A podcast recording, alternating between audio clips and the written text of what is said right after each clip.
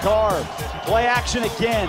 Looking downfield. Lofts it near corner. Adams wide open at the five. He walks in, and the Raiders walk off with a win. Touchdown Davante Adams to win it here in Denver. Derek Carr waited and waited and floated one to the same spot where he threw the first touchdown to Davante today. And in overtime, Link, the Raiders beat the Broncos 22 to 16. For those of you that are unaware, on Friday, Degenerate Danny told us he was betting the over on three and a half made field goals in that game. There was a miss from Carlson and a block in the first half, and he still managed to get over three and a half. And Jared wanted to make sure everybody heard every single field goal from that game. Ed Graney My is. God. You're welcome, Adam. Ed Graney is uh, flying back from Denver this morning. We'll actually talk to him in a few minutes later in this hour. Adam Candy is in this morning in place of Ed Graney. And Adam, the World Cup is here. Are you excited? Do they play that with their actual feet? Is that the one we're talking about? Yes, the football with the foots. I I got it. Sorry. Uh, sure. Get me up to speed at some point in the next three hours. I will do so. England is destroying Iran at the moment, but the Raiders won a football game. The first bite. The first bite is brought to you by nobody. Can the Raiders save their season? Uh, I'm gonna I'm gonna look at this from Josh McDaniel's point of view, who, as far as we know, is going to be back next season. The owner has said that. Uh, that doesn't mean that's always true, but the owner has said that, and it would appear as though he is coming back pretty much regardless of what happens on the field this season. So, Adam, I ask you, if you're Josh McDaniels, what would you define as you sit here at three at seven? What would you define as saving the season? The Raiders need to obviously win. That's the simple thing to say and the obvious answer. But what you need to see is a semblance of competence out of both sides of the ball, but especially the offense if you're Josh McDaniels. And I don't know that yesterday qualifies, but it's at least a step in the right direction as opposed to steps in. I I don't even want to say the wrong direction. It's like the wrong est direction the last three weeks. you kept going from, well, they can't possibly lose that game well, there's no way they can lose that game. Well, they can't lose to a high school coach, right? and then you get to this week where it's like, well, they can't lose to Nathaniel Hackett. And they didn't. So that's a positive step for the Raiders. So for Josh McDaniels, you need to see something that is a semblance of positivity out of this offense. And a, bunch of field goals and nearly not getting it done yesterday is probably not that. But hey, they won. So you can't drag it too far. And I think if you're grading on some sort of scale, the Denver defense does that to seemingly everybody. Like the Denver defense doesn't give up many points. I can't remember who tweeted it, but the stat was before this week. If the Broncos had just scored exactly 18 points in every game, they'd have been 8 and 1. Like the Denver defense doesn't give up many points to anybody. So it's not like the Raiders scoring 16 in regulation is some uh, terrible performance. That's what pretty much everybody does against that with the exception of with the exception of Denver to the Raiders last time Right. when the Raiders yes there was a pick six involved in that uh, but, uh 32-23 the final the last time So it's if we're looking just at the offense, and this to me is is sort of the the fascinating part of what happens the rest of this season and what does it mean for the off season because there's been a lot of talk the last week or so about Derek Carr potentially being done as the Raiders quarterback after this year. But I'm fascinated to see if if the Raiders finish this season out and you know, let's say they win a, a few games here and they get to like six and eleven or something like that, where it's not just an atrocious record and they have some good feelings like they had yesterday. And if Derek Carr plays well, right? He hasn't really played that great this season, but if Derek Carr plays better in the second half of the season, like I'm, I'm curious to see what they do because they do have that ability. It's a three day window after the Super Bowl where the Raiders can cut Carr and there's no guaranteed money. If he's on the roster after that three days, then it's like another two years is guaranteed. But I'm curious to see sort of if Derek Carr is almost playing for his job. And if we're looking at this from how does the offense look under McDaniels, what do these last few games mean for Carr and what Josh McDaniels wants to do with his offense. Because if you're McDaniels and you have sort of this assurance from Mark Davis that you're not going anywhere anytime soon, you might have the ability and the security to draft a rookie quarterback and say, "Hey, I got a rookie. You got to give me a couple more years to get this figured out." So I'm that's the part that I think I'm more most curious to see is what it means for Derek Carr in the offseason. So let's look at what the Raiders have left then, right? They're not going to be favored the rest of the year. And so that's going to be a situation where you say, okay, anything you do, it's a scrappy underdog win for the Raiders from here on out. That's going to increase the good feeling around Josh McDaniels, not only uh, from the ownership, but in locker room as well. And so they're at Seattle this coming week, where they're three and a half or four point underdogs. Uh, then they're home to the Chargers. And quite honestly, the Chargers looked pretty good uh, on Sunday night last night, at least on the offensive side of the ball. At the Rams, home to New England, at a Pittsburgh team that's suddenly competitive, and then they finish San Francisco, Kansas City, woof and woof. So, what do you think is a realistic record, Tyler, for for the Ra- Raiders the rest of the way here? I, I honestly think if they win three of those games, is a success knowing uh, it's the Raiders and they find a way to sabotage themselves, even when it means, hey, we could get a top five pick here, they probably do win three of those. And they probably go from, hey, you would have picked third or fourth to, all right, you're picking seventh or eighth or something like that. Uh, I, I, think two wins probably the rest of the way is the the realistic number, but three certainly seems plausible in that uh, run of games because. Okay, the, the, so then so then play that out. Play that out to the whole Derek Carr discussion, right? I wanted to set that up to get people's expectations in line to see that if the Raiders really can win two or three more games, they ain't getting one of the good quarterbacks. And then the question becomes what do you define as accountability for this team? And accountability in theory in sports is always something changes usually someone loses their job. And it's already been made clear that Josh McDaniels isn't going to be that guy. And you have one major change that you can make with no consequences, and that's Derek Carr. So, right or wrong, we're beyond the point now where you look at this team and say, is it Derek Carr's team? Do you think that he can? This season shows you he didn't. And there's only so much of a window left for Josh McDaniels and for Davante Adams. Yeah, uh, the conversation around Derek Carr for years has been, well, is he the problem? No. Is he the solution? Also, probably no. Like we've seen that over and over. Last year they did make the playoffs, right? It was a team that found themselves on a kind of ridiculous four-game winning streak at the end of the season that got into the playoffs, but that was sort of the ceiling of that team. And so it, I, I, think you're you're right there on the whole accountability thing. If this ends up as a five win team or a six win team, when they came in expecting postseason, and even if they have a couple of more feel good into the season type, even if they beat Kansas City on the final week of the season, well, Kansas City might be resting people, but even if they beat the full strength Chiefs team to end the season or something like that, and they feel good about it, you're still going to look at it and say, well, that was a failed season, and we can't just run it back. We can't just bring everybody back in the high uh, profile positions. And McDaniels is safe. Uh, by default, I would assume that means Dave Ziegler is also safe, the general manager, even though his offseason looks pretty horrific at this point. It does come to Derek Carr. But if we're playing the scenario out like like we just did, and they, they're a five or six win team and they're picking seventh or eighth, and they don't really have the ability to take one of the top quarterbacks in the draft – what if you're McDaniels? Are you getting rid of Carr for the sake of getting rid of Carr, even though you might not be able to land one of those top quarterbacks, or or is there a chance where Carr is still the best option going into next season?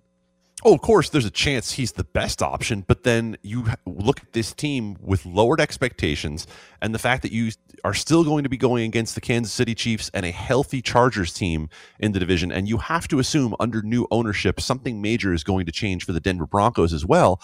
And you're going to start next season as the fourth best team in the AFC West, period. End of story, if you bring Derek Carr back, period. Because the Denver defense is elite. And I, I know Raiders fans are probably going to yell and say, well, they beat Denver twice this year. Okay. That doesn't really account for much this year. And it's a Denver roster that just spot for spot is more talented than the Raiders. Are you certain the Chargers are going to be healthy next year? I'm never certain that any of the Chargers are going to be healthy for any length of time. But watching them last night, think about it this way it took Keenan Allen being even mildly healthy to make Justin Herbert look amazing again. And that how simple is that? Mike Williams played like half the game. Keenan Allen had to jump in for him, and yet they still looked like they could have beaten the Chiefs. It uh, I, I think the most dangerous spot in the NFL right now is being a Chargers wide receiver. If you line up out wide as a Chargers wide receiver, you are not making it out of the two games alive. It's just not going to happen. You're going to get hurt at some point. Maybe you come back, but you're going to get hurt at some point. All right. Coming up next, we're going to jump into some UNLV football because they went to Hawaii and lost all chance at going to a bowl game. First and 15. They have to get to the 27 for a first down. Empty backfield. Five wideouts. Trips to the right, two men to the left. Three man front for Hawaii. Back to throw Brumfield. Brumfield is in heavy traffic, gets away from one man, is hit, still on his feet, and is sacked at the 48 yard line. You're sitting in the press box with Graney and Bischoff on ESPN Las Vegas. Follow them on Twitter at Ed Graney and Bischoff underscore Tyler, featuring Adam Candy. UNLV started this season four and one. It almost seemed impossible for UNLV to not get to a bowl game. But now they are four and seven after losing to Hawaii 31 25 over the weekend. They will not be going to a bowl game. They have one final game this year. That's at home against Nevada on Saturday. But the loss to Hawaii, a couple of stats about Hawaii or fun facts here. Hawaii now has three wins this season. Uh, one is over Duquesne, who's not Division One. One is over Nevada, and now UNLV. Hawaii defensively entered that game, allowing the most points per game in the Mountain West at 36.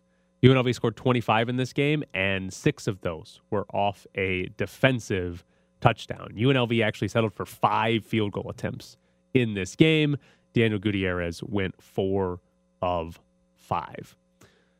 Adam, UNLV coming into this season, if you had told anybody that was a fan or I bet any coaches, hey, you're going to be a four win team with a game against a really bad Nevada team and a really good shot to get to five wins. Everybody would have taken that. That would have been over uh, expectations. That would have been better than expected. But given that they started four and one, given that they looked good, given that the last two games on this schedule are two atrocious football teams and they just lost to one of them, how seriously should we be talking about Marcus Arroyo's job security right now? I don't think seriously, uh, because of the fact that they started four and one, and because of Doug Brumfield's injury in the middle of it. And I think from the perspective of just looking at it and saying job security, anytime a head coach or those around a head coach can say to an athletic director, but we played three of the biggest games of our season without our starting quarterback, and you can say we probably would have had a reasonable chance to get to six wins, then I don't think it's all at all seriousness in any seriousness that you can talk about the head coach's job being in jeopardy. I'm going to tell you the one thing that can change that though.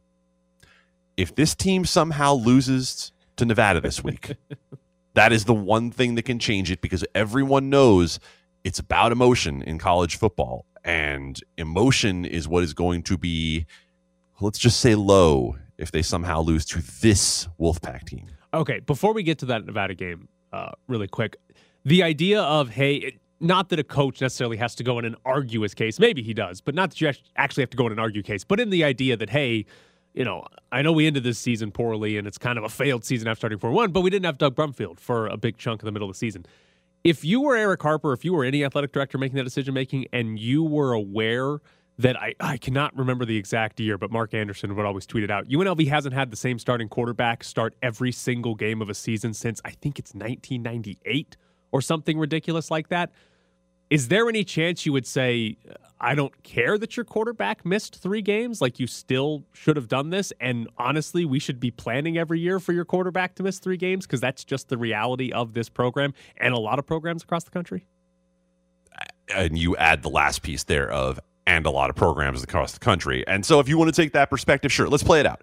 So if you want to play that perspective, then you're going to look at the UNLV defense and you're going to say, how is it that again, we're talking about the defense and the fact that this defense gave up 376 yards per game, only Hawaii Nevada and Utah State were worse than UNLV, and you could play the same game with points per game. So that's the perspective you would take on this. But I don't think Marcus Arroyo should be fired after this season. I think UNLV showed you enough this year that Marcus Arroyo's job should be safe. And I don't think it's fair to look at, well, here's what's happened with this program in past seasons. You're not firing Mike Sanford. You're not firing Tony Sanchez. You're talking about Marcus Arroyo.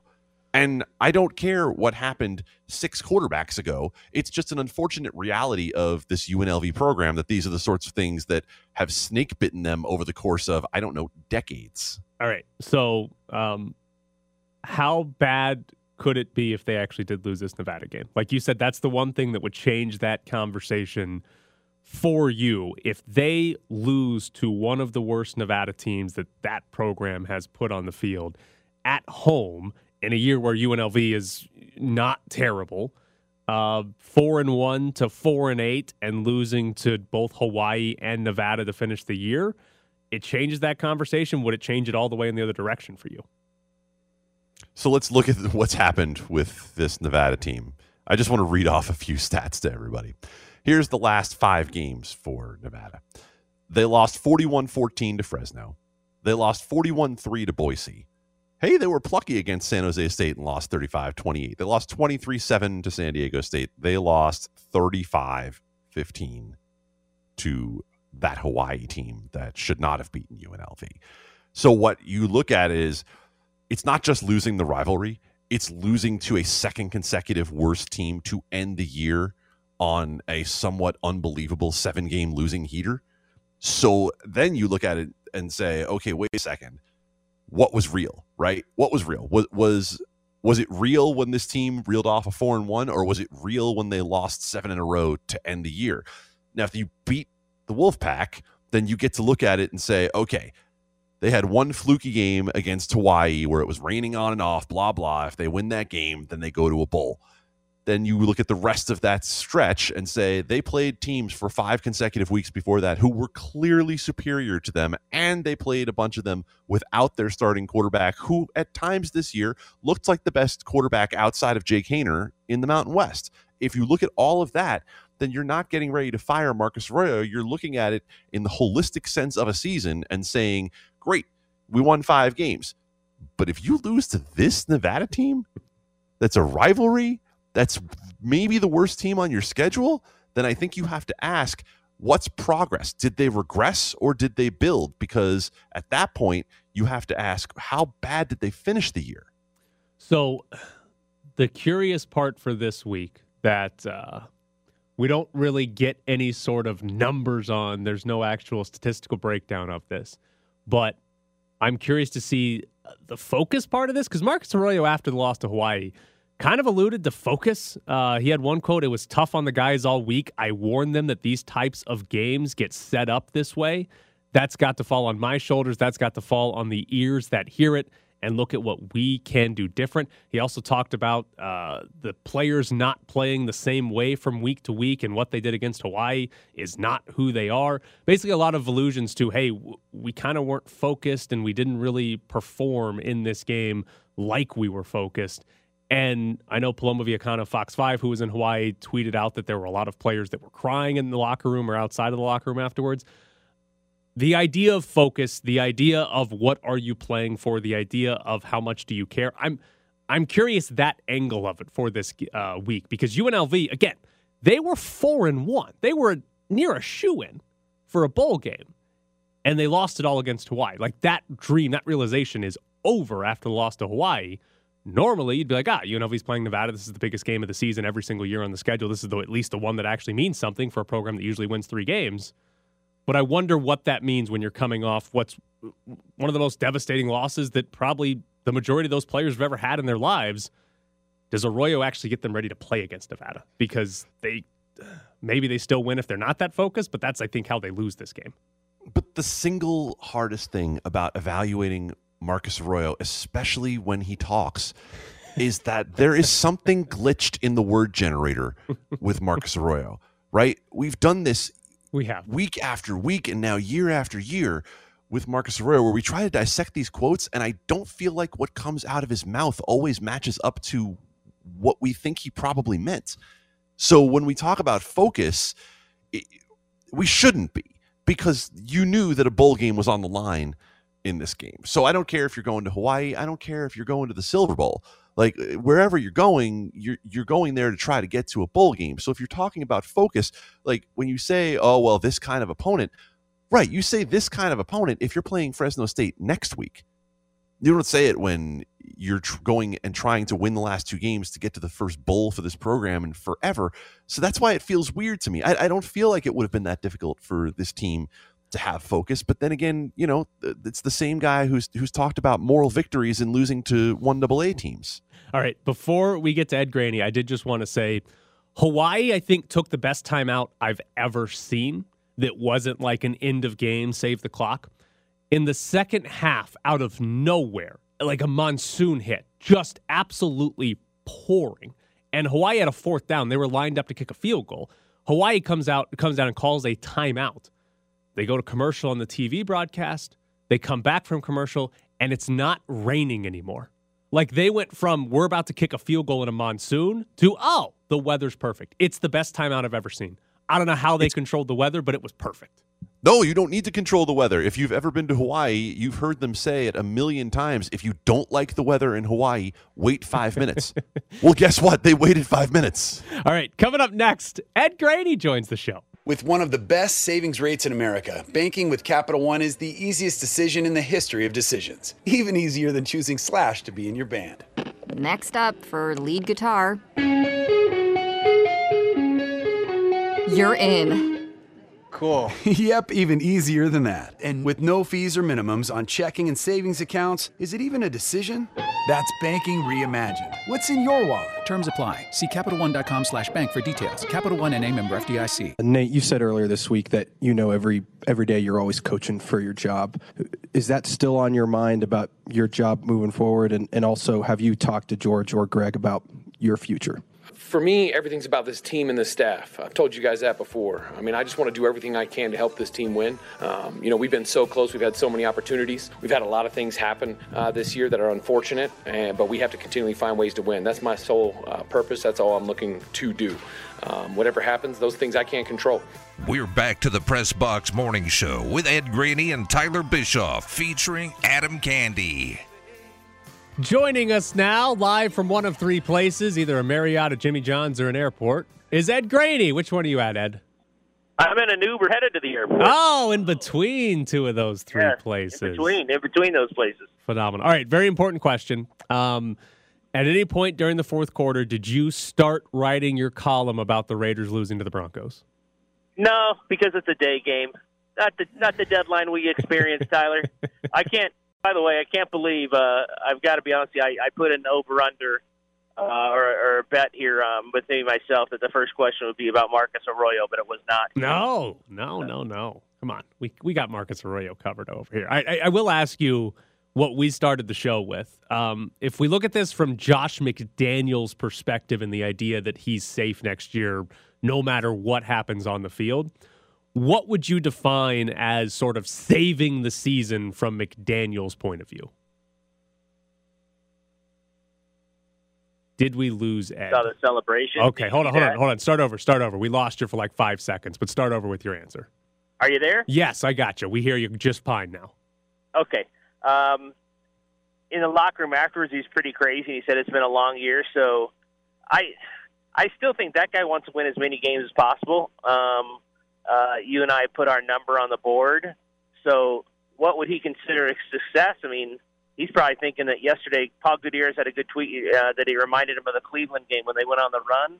I don't know if that's going to happen, but I think he wants to win as many games as possible, and he'd consider that a success if they got to, you know, well, I can't even say seven or eight because he wouldn't have made the playoffs. So to me, and I think you and I agree that that's a failure. All right, Ed. So then, from the perspective of Ed Graney, as you look at this franchise and where it's going to be going this offseason, because we're at the point where we're talking about the offseason, then what should happen the rest of the way here? Because Tyler and I looked at it, and you can't count more than two to three wins. Yeah, they shouldn't do that because then they won't get as high a draft pick. um, they, they should they should worry about the highest draft pick possible because the quarterbacks are going to be there. Um, two or three, I hope it's three because I said six. um, Tyler hopes it's two because he said five. Um, yeah, I mean, I, I the, the schedule go the way everyone said it would. There weren't as many wins. Now you get into the tough part of the schedule. So I think if they won three more, I guess I wouldn't be shocked. Um, I don't think it's a Cleveland situation where um, they're going to roll off four or five straight. But I guess I wouldn't be surprised if they won three. Uh, Ed, and you kind of hurt their ga- their draft pick. Ed, you said that uh, McDaniel's was crazy in the locker room afterwards. If you if you had to put a word on like how the locker room felt talking to players and coaches afterwards, what would it be? Exuberant. Exuberant. They were very happy, running around, high fiving, hugging each other. Uh, very uh, very excited for the victory in Denver. Okay, so Ed, I want to can can I shock you? I'll ask the Marcus Arroyo question. Uh, Yeah. What what happened in Hawaii? I wasn't able to watch, but I know that you know, and Tyler and I both picked them to win. Uh, but we both said, and this isn't this isn't any. I mean, they should have won the game. That's a horrible, horrible loss. But of the last two, I don't know what it is, but weird things happen at that place, and it's no excuse. They should have won that game by 15, 20 points. But I guess, and I, I wasn't able to watch the stream. I literally saw the score at 2 a.m. Um, and just kind of said, "Oh my gosh, I can't believe they did that." But I, I'm telling you, I've seen that so many times when you go to Hawaii and you make that trip, and weird things happen. But they still should have won the game. And now, I don't know, man. I don't know. He's four wins. Was it Tyler six or seven straight losses? Is it six straight losses? Uh, if they lose to Nevada, it'd be seven in a row to lose this uh, to end the season. Yeah, so six at the moment. That puts them in trouble, I think. so I, that's, I mean, it might already be in trouble. That was six straight losses into a Hawaii team's not very. I mean, that's that's not good at all. I don't think. So, do you think it's as simple as beat Nevada? Hey, five win season, beat your biggest rival. That was better than expected. You keep your job. Lose to Nevada. You lost seven straight to end the year, including two terrible teams. You lose your job. Like, is it as simple as this game decides Arroyo's job security? I'm not sure it's that simple, but I don't know if I'd want to see the AD if I'm him. If I lose to Nevada, maybe I get out of there as quickly as possible. Um, because losing seven straight after starting four and one, um, and lose. If this was a different year in Hawaii and Nevada was really good, and Nevada was, you know, Jay Norvell had never left, and they kept being good, and um, that's a, that's one thing because Nevada's been good lately, except for this year they're horrible. Um, I don't know, four, seven straight and four wins, five wins. You said it the other day, like if we said in the beginning of the year, hey, five wins, you're like, okay, there's progress, you won five games. They hadn't won that many in a long time. That's one thing. But when you start four and one, I think expectations, deservedly so, go much higher. And you lose seven straight to end it. Like I said, that's to me, that's not very good. No, it's not obviously, and I guess the question becomes: Okay, if you're going to play this out and say they get rid of Marcus Arroyo, th- then where does this program go? Right? I think it's obvious to look and say, all right, yeah, this this coach isn't getting the job done, and you're back to the drawing board with a UNLV program that has tried literally every bingo spot on the card for which type Yep. of coach to have. Yeah, and that's it's kind of a Raider situation. Although you know you couldn't have predicted Gruden, but like Carr said yesterday, different players, different coaches every two to three years. You know you can't keep doing that. Um, you're right, Adam. It would go back to square one. Now he would, you know, they whoever came in would you know have a quarterback. Even though, and you guys probably watch the game, he he hasn't been the same since the injury. Um, I, I know people who watch the game, and he just that kid hasn't been the same since the concussion and and he and when he got hurt comparative to what he was when they were four and one. Um, but you know, you'd have a quarterback. I think they've probably recruited defensively better than they have, so there might be some pieces to work with if whoever came in. But you keep changing coaches every two to three years, and I, Adam, I agree with you. I don't know how you get ahead. I don't. I mean, I, I don't know how you move ahead. Although, you know, you do know some coaches who can come in and be good right away. But it's just it's not the formula you want of changing every two to three years. Ed, they asked uh, they asked Nathaniel Hackett if he's getting fired after losing to the Raiders. Does that make the Raiders the rock bottom of the NFL? Like you lose to them and you're like, oh man, I'm going to lose my job. Yeah, I think he's. Uh, I think that's decided. I just don't know if they're going to wait till the end of the year. or They're going to do it mid-season. Um, I was actually listening to uh, a show here in the in this in the uh, car going in, and he, that was all they were talking about was his job status and when do you actually do it? Do you wait to the end of the year? Or do you do it mid-season? Um, that's kind of the uh, the uh, ESPN um, uh, talk this morning uh, out here in Denver. So um, I think that's probably decided. Uh, what I mean, I, what what were they doing throwing on the third down? Got to win the game, Yeah. man. It's Russell Wilson. Oh, You got to you got to trust. Let's ride Russell Wilson. He needed. Let it ride. yeah, yeah. He needed Sure. the uh, bench to tell him run or pass on that play. He was waiting for the bench to yell at him run or pass. Um, He's Let, doing high it knees ride. on the needed to sideline. slide. yeah. Uh, here's a, here's a question for you. Who should we blame for Daniel Carlson's field goal streak being snapped? His long hair. Oh wow! because, Why is that? Because Adam Hill wrote a nice story for the paper, I believe, saying his wife had given up on the fact that his hair was long and he had to cut it once he missed. Oh. So I assume he said, "You know what? It's time to cut the locks. I want to make her happy. He Ha- you know, happy wife, happy life." uh, and uh, he, he cut the hair.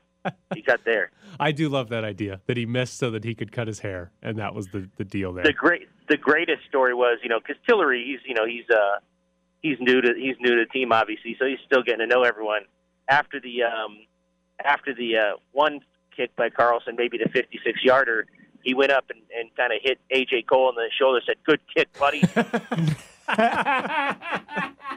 They all look the same with helmets on. All right, Ed, but before we let you go, uh, I wanted to let you know and everybody else.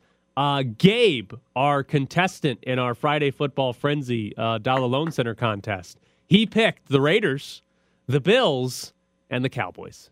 oh 1100 for Gabe I'm Gabe, so happy Yeah. Gabe won eleven hundred bucks, our 1st I'm winner so happy of the for season. Gabe congratulations to him that's awesome that's It is. awesome 1100 bucks good for him So a lot we'll- of turkey on Thursday good We'll, for him we'll have hundred dollars to give away later this week. Now that that resets, but Gabe did win, uh, and Ed, you uh, needed to know that because we have had eleven weeks of failure. 11 so weeks. Yep. So Now I'm I'm I'm finding you tomorrow at a different place in the studio, right? yes, we're at uh, Parkway Tavern out at Green Valley Ranch, uh, or by Green Valley Ranch in the district for the World Cup. Get excited! I'm very excited. I'm yes, fired up. you sound Yeah. excited. So that's where we'll It'll- be it'll- that's where we'll be. I'll I'll try to find you. All right, see you, Ed. Thank you. All right, I'll see you. See you guys. So there's Ed Graney live from an Uber between a Marriott and the airport, two of the three places he exists on the road. We didn't. Um, oh, go ahead, Adam. No, I just wanted to say he said he hopefully will find you out at uh, at the World Cup party in the morning. Are you expected expecting to be swarmed by a sea of World Cup fans? Uh, hopefully. It's, it's, hopefully you're there, Adam. I'm expecting you to be leading the chant. You're gonna have some face paint tomorrow, right? I think the most impressive part is the proximity I have to that place and the fact that I will be sleeping. I was just going to mention the fact that we had we have Adam and we have Ed, and they pl- their teams play on Thursday. Why aren't we trying to stir up some sort of a friendly wager? Oh, Cowboys do play the Giants on Thursday. Yeah. oh, the, the reason we're not doing that is because the Giants are going to lose. Yeah, Adams, Adams defeated. All right, coming up next, we'll get into the World Cup because the United States plays today. Goff takes, hands to Jamaal, fighting off tacklers, diving. Did he get in? Yes, sir, he did. Touchdown, Detroit Lions. And a big spike with a left hand from Jamaal Williams, his second rushing touchdown of the day, and the Lions extend their lead. Goff up under center. He turns, gives Jamaal Williams, bounces it outside right into the end zone. Touchdown, Detroit Lions. Number three on the day for Jamaal. It's the Press Box with Graney and Bischoff on ESPN Las Vegas, featuring Adam Candy. Tomorrow, Ed and I will be out at Parkway Tavern in the district near Green Valley Ranch. Mexico takes on Poland at 8 a.m. We'll be doing our show live from Parkway Tavern. Uh, there'll be $4 Miller and Coors Light drafts, $5 Modelo drafts, and some $20 Corona buckets. Coming out, watch the World Cup with us. I will also be out there on Friday uh, at 11 a.m. for the United States and England. Uh, so if you're looking for a place to watch the U.S. and England on Black Friday, Parkway Tavern at the district near Green Valley Ranch. All of that is sponsored by Findlay Toyota in the Valley Auto Mall. Come out and watch the World Cup with us. Um, the United States plays Wales today at 11 a.m. Adam, I know you absolutely love soccer. Genuinely, though, are you going to watch the United States play Wales? Okay, the truth of the matter is, I like soccer. I just don't like soccer like you like soccer. And I probably will watch the United States, but here's my question Wales? They're big. Listen, listen. How are you going to beat Wales? Wales, it's it's And, not- and and I'm assuming if it's a home game for Wales, you're playing in the ocean. no, no, it's on it's on gra- uh, grass, Oh, so they can't breathe. Like they're going to struggle there. It's going to be. Do you a like how it took until a second version of that for Jared Yeah, I- to get I really did- I annoyed did by not it? get there. I had to go twice down that road for Jared to be like, "Oh God, it's the Well, worst I, dad joke okay, ever." I'm, I'm Welsh. They're going to struggle. Here, here's the real thing: is you just you got to call Wales like the English JV team, because that's what they really are, right? Come on, it's the United Kingdom, and they get to break up into like four different countries Yeah, for stuff hold like on. this. They're just the JV Let team me of ask you this: Is that that that would be like us sending Colorado? No, it's more like Colorado is the U.S. JV. no, no, it's more like uh like Puerto Rico or something like that. The U.S. Virgin Islands or something. No, Wales is a. Wales is a fairly massive section of the United Kingdom. Yeah, yeah, but Colorado's like an actual part of the United States. So is Wales. Yeah, it's part of the United Kingdom, but for whatever reason, they're like, yeah, we're going to split up into different uh, countries here. Um, I'm going to give you a quick breakdown here for the United States and Wales. First off, on the U.S., if they win today, they are in terrific position to get out of the group because most likely England, who blasted Iran six to two earlier, most likely England's going to win the group, and it's the United States or Wales fighting for second. So beating Wales, obviously head to head, gives you a great start. But more importantly, getting out of your group, five points is almost always good enough. Four points puts you in a decent spot to get out. So if they win today and they get three, that means they'll be in a decent spot by just getting one point in their last two, and in a really good spot if they can get five or six. And they play Iran in the final game of the group stage, which should be a win for the United States. So if they win today, they're in terrific spot to get out. If they lose, they're in a lot of trouble. A draw would be interesting because then it come down to which one pretty much beats Iran by the most or loses to England by the least. Uh, the big questions for the United States: Who starts at center forward, Josh Sargent or Jesus Ferreira? It has been for about three years. The United States has had good players at pretty much every position except the striker spot, and they haven't really answered that question in three years. Um, Tim Ream's supposed to start at center back next to Walker Zimmerman. That's another potential problem for the U.S. Miles Robinson would have been the starting center back, and he's really good, but he tore his Achilles in the summer, and they've been trying to find that other starting center back for a few months now, and nobody's actually taken that job, but it'll probably be Tim Ream today. The fun part uh, Gareth Bale's probably the most popular player playing in this game. I don't know if he's any good. Uh, he's Wales' best player, but he's he's barely played this year.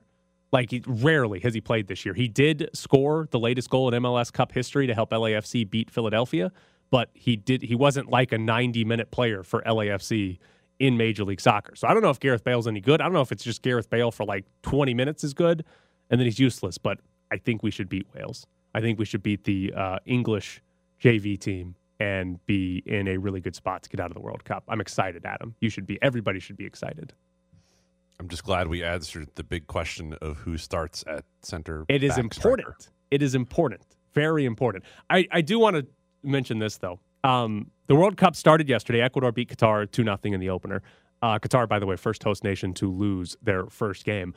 But my absolute favorite part of that Ecuador scores early in the game, but the goal gets ruled offside. And it was kind of an awkward offside because the Qatar goalie came off his line and he was way up the field in the box trying to make a play on the ball. And because of that, there were actually two Qatar defenders behind the goalie. And if you know what the offside rule is, as a an offensive player, as a forward, as an attacker, you have to be behind the last two opponents. Normally, it's a goalie and like some other opponent, but even if the goalie's way out of position, it still is two. And one of the guys for Qatar that played the ball wasn't behind the or was behind one of those two defenders, and it got ruled for offside. My favorite part of that is that nobody watching, I shouldn't say nobody, but a lot of people watching the World Cup and complaining on Twitter were furious that the match was fixed because of this rule that it couldn't have been offside. And it's the most World Cup thing I've ever seen for people who have not watched soccer for four years to not understand a rule and complain about it without understanding that rule in the first game they've watched in four years. And speaking as someone who's been trying to enforce and explain that offside rule for literally 30 years of my life, you finally hit the spot where I can relate to you and say, even people who play the game don't get it. Ah, it's a great rule. The World Cup's phenomenal. Hey, the Netherlands and Senegal are starting now. Keep listening to us, though, and watch it without the sound. It'll be fun.